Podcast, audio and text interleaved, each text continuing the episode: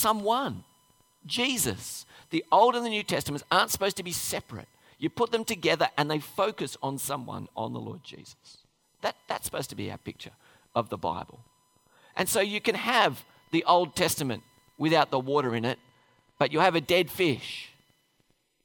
You can have the New Testament without a bowl, and you'll have a wet fish on the carpet. And that won't work out very well. What we want is we want the structure of the old and the filling of the new that enables us to point to the living Jesus. All scripture is God breathed, it works together. So, what do we notice if we take this approach?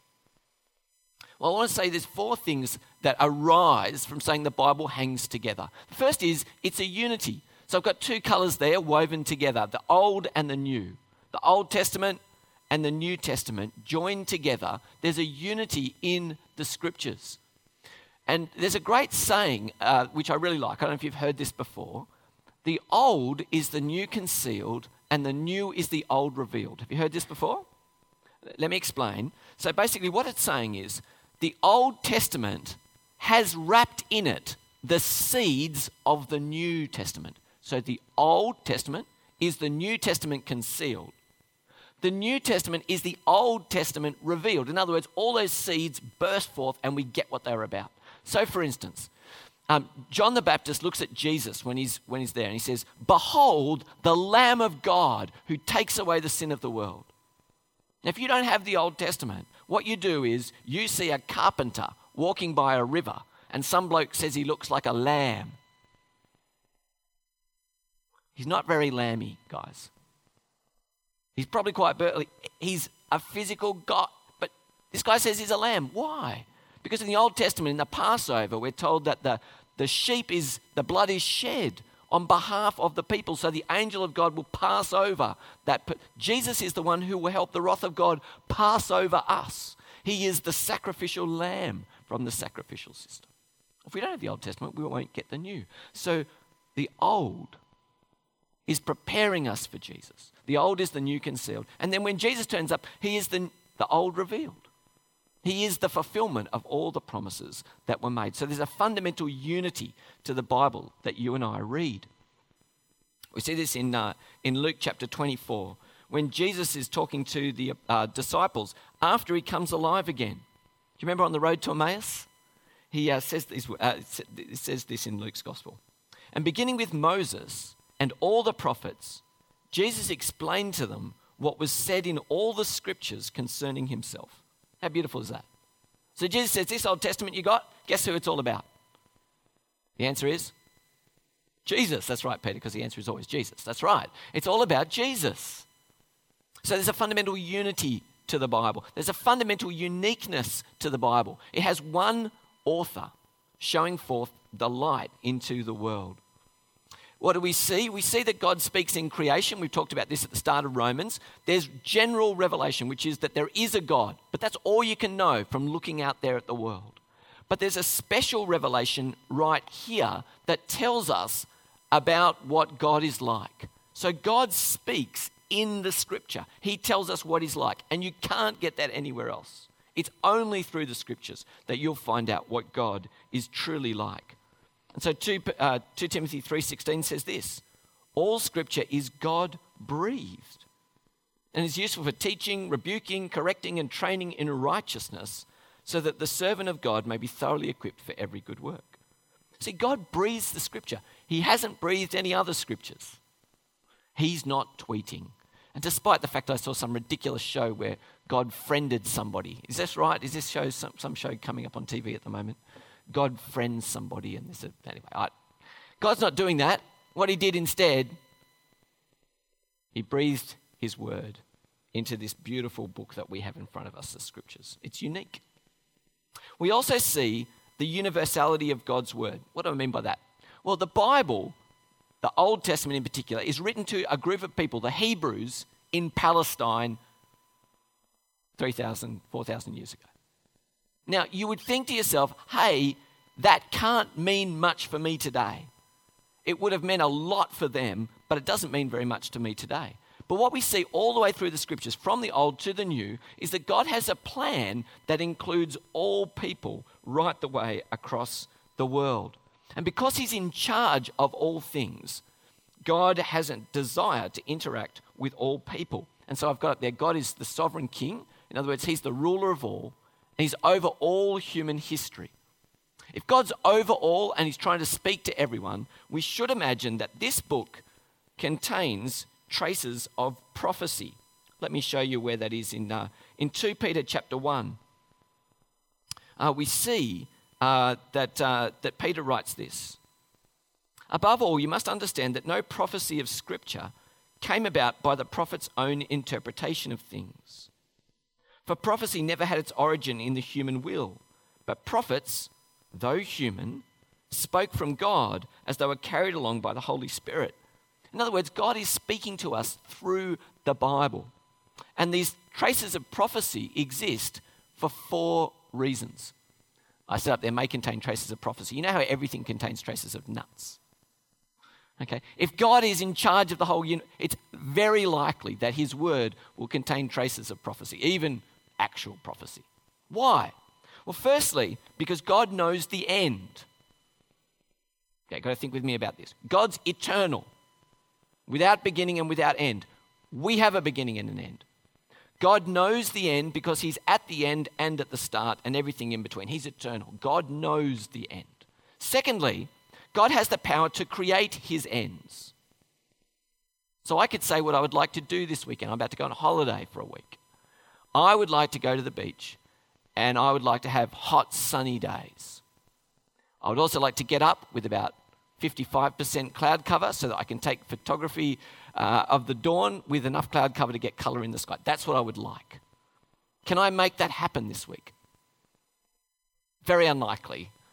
It's going to be rainy as all get out, apparently, which is an answer to prayer. So praise God for that. Wonderful for the farmers. But I can't create my own ends. God can because He is God. So God knows the end, God has the power to create His ends. And then he says God will use people for his ends. In other words, he says, I want you to come and join me achieving this outcome.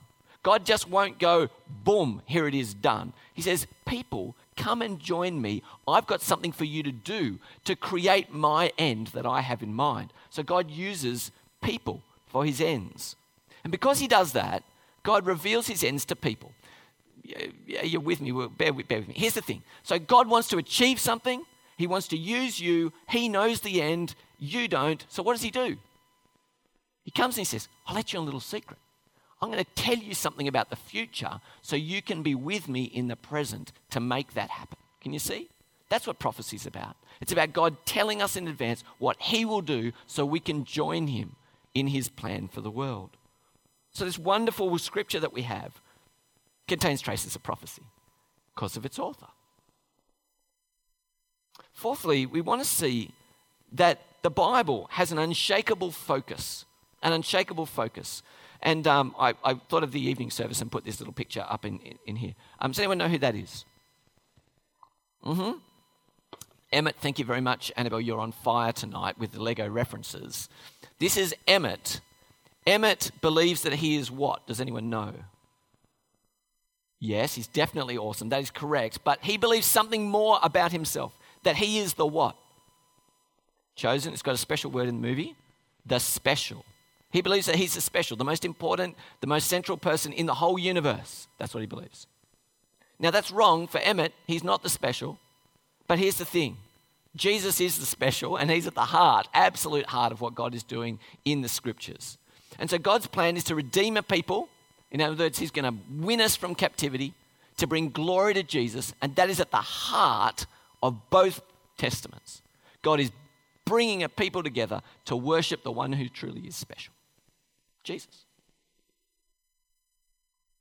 It says in Ephesians 1 He's made known, us the, uh, made known to us the mystery of His will, according to His good pleasure, which He purposed in Christ, to be put into effect when times reach their fulfillment to bring unity to all things in heaven and on earth under Christ. It's all about Jesus, old and new. So, how do the Old and New Testaments connect Jesus.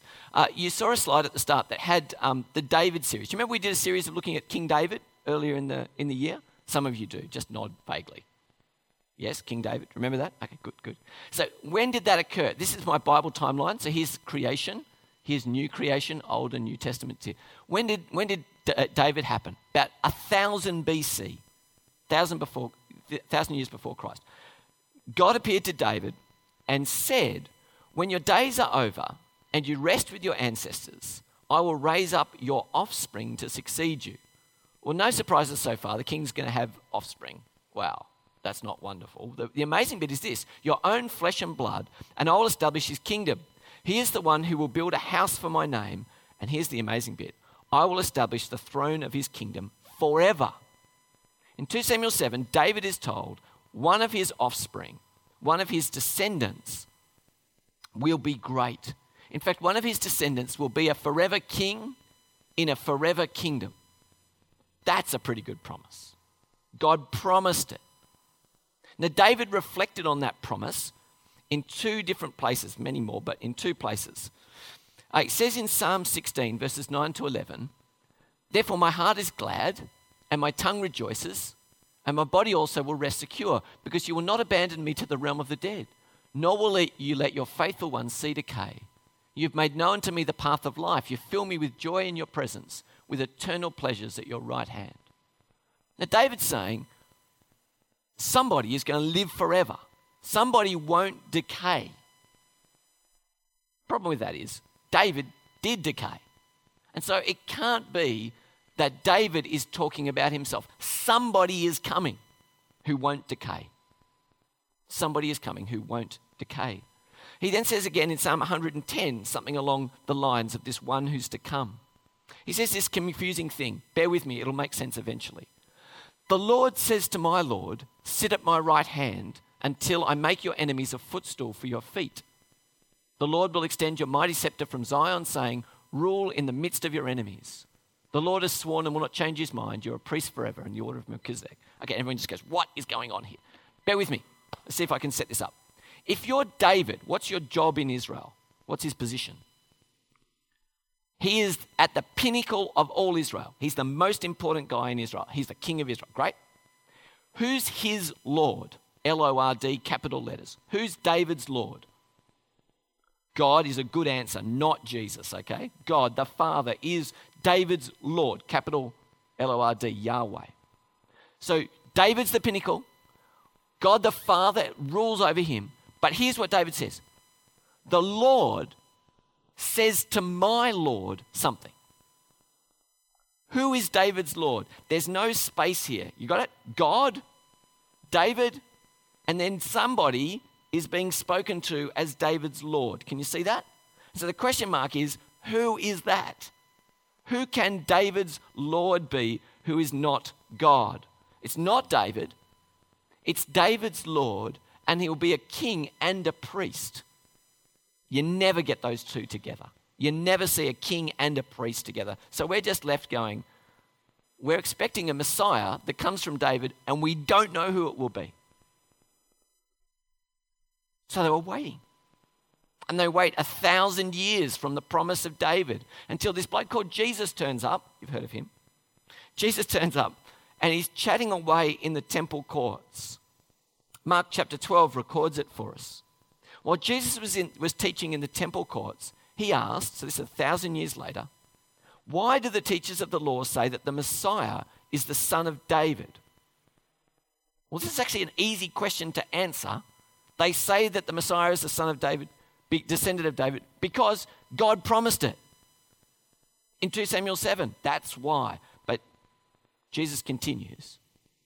David himself, speaking by the Holy Spirit, declared, The Lord said to my Lord, Sit at my right hand until I put your enemies under your feet. David calls him Lord. How then can he be his son? The large crowd listened to him with delight. Now, do you see this? Your offspring isn't going to be greater than you. You're the king of the castle. So essentially, Jesus is saying, why do they say that? Well, because there was a descendant promised, but we still don't know who this person is going to be. And so we see here Jesus says, How could that be? And he doesn't answer the question. Why doesn't Jesus answer the question? Who could this be? Because he's the answer. And so when Peter stands up at Pentecost, this is our reading that was brought to us, Acts chapter 2. When Peter stands up at Pentecost, he speaks about Jesus in the following way. He says, This man was handed over to you by God's deliberate plan and foreknowledge, and you, with the help of wicked men, put him to death by nailing him to the cross. But God raised him from the dead, freeing him from the agony of death because it was impossible for death to keep its hold on him. David said about him, I saw my Lord always before me. Because he is at my right hand, I will not be shaken. So here's what's going on Jesus is the forever king. How can he be a forever king? Because of his resurrection. Jesus died, but he came alive again. Because he came alive again, he will never die. How can one of your descendants rule on your throne forever? Because Jesus was raised from the dead. Peter continues. In verse 33, he says, Exalted to the right hand of God, he's received from the Father the promised Holy Spirit and has poured out what you now see and hear. For David did not ascend to heaven, yet he said, The Lord said to my Lord, Sit at my right hand until I make your enemies a footstool for your feet. What's he saying? He's saying here that Jesus is David's Lord. The one who is at the right hand of God the Father is God the Son. It's Jesus who is the Lord that was to be expected. And he's the Lord at God's right hand by his ascension, by going up to the right hand of the Father. Okay. So God kept his promise. It took a thousand years, but he kept his promise. That's good because God makes promises to you and I as well. Go to that passage in Revelation at the back of your Bibles. In Revelation chapter 22, verse 12, we are told Oh, yeah, you're going. You, go. Use your Bibles, it's good. It won't be on the last page of your phone, though. It's still on page one of your phones, but it's the back of your Bibles. Revelation 22, verse 12 says, Look, I'm coming. This is Jesus speaking. Look, I'm coming soon. My reward is with me. And I'll give to each person according to what they have done. I am the Alpha and the Omega, the first and the last, the beginning and the end. The, the first thing we notice at the end is that Jesus is great. He really is. He's absolutely amazing. He is the Alpha and the Omega, the beginning, the first and the last. That's our, that's our Savior. But I want you to see the way he describes himself in verse 16. Have a look at this. I, Jesus, have sent my angel to give you this testimony for the churches. I am the root and the offspring of David and the bright morning star. And you're there and you go, huh? Because we all ripped up our Old Testaments, didn't we? We threw the rind away. We dumped the back end of the Saturn rocket. We just love the New Testament. And so here's Jesus going, I'm awesome. I'm coming again. I'm the root and offspring of David. And you go, doesn't David live down the road? But I, I don't know how, how's Jesus. No. We have to have our Old Testament to make sense of this beautiful description of who David is. I am the root and the offspring of David. Why does he say that? He said, God kept his promise for a thousand years to make me the offspring of David. He will keep his promise that I will come back again. Can you see that? Jesus is Lord, and Jesus will return. So, what does this mean for us? Four things. We should treasure the scripture. Uh, you can't find the word of God anywhere else. Treasure it. Treasure it. We should seek Jesus in the, in the scriptures. We should look for the fish in the fish bowl, right? It doesn't mean that every passage you read says the name of Jesus. We'll have to work hard on it. We'll have to see where the trajectory is, how it's pointing to Jesus. But look for Jesus in the scriptures. Prepare for his return. He said he's going to come back. He will. In fact, actually, when we do the Lord's Supper, I want you to note that we actually say, Come, Lord Jesus, come. We're expecting Jesus to return, and it's because this word tells us. And as you wait, I want you to trust that your king has the future in his hands. He was working out his own ends to get Jesus on the scene. He will work out his own ends to bring his son Jesus back. Trust him while you wait. All right, I started by asking you, how valuable is this Bible? I found this story in April. It said that in China, the online stores are pulling the Bible out. You won't be able to buy a Bible in China. As I've said across all the services today, they didn't ban Tintin. They banned this. They banned this Bible. Why? Because it's a subversive document. Because it says that people that would be the rulers of the world, you're not the most important. There is someone over you who appoints rulers and pulls them down. It says to you and I, if we will sign up to Jesus as our king, that you have a better allegiance to someone else than the Communist Party, the Labour Party, or the Liberal You've got Jesus as your king and our heavenly home as your ultimate home. It says that you can have hope beyond death.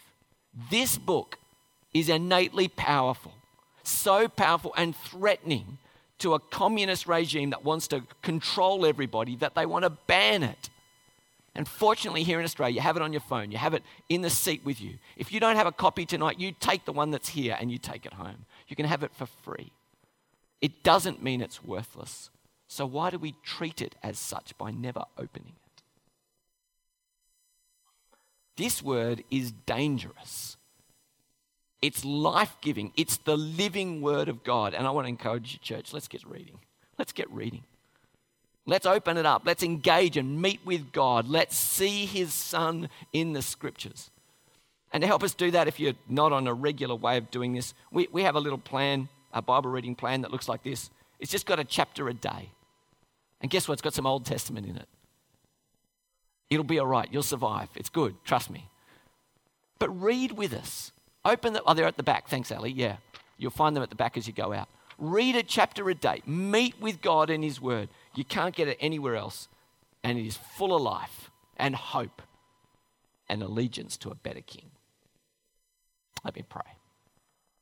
Heavenly Father, save us from dusty Bibles Heavenly Father, help us not to be so wrapped in our freedom that we never rejoice in the opportunity to engage with you in your word.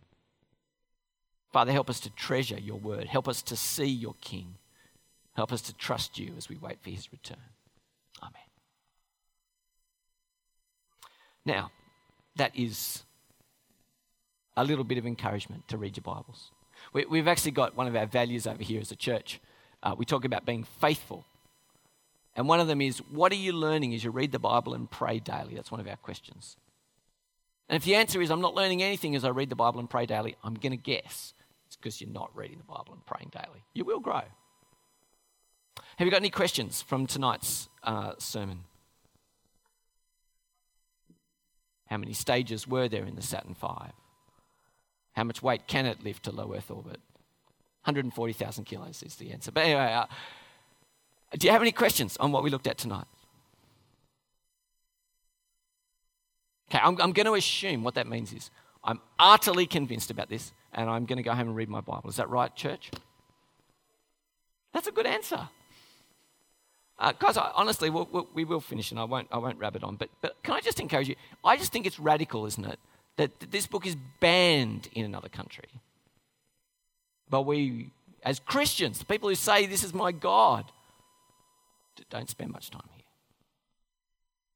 Meet God in His Word. Join me as we read along. Uh, that'd be my encouragement.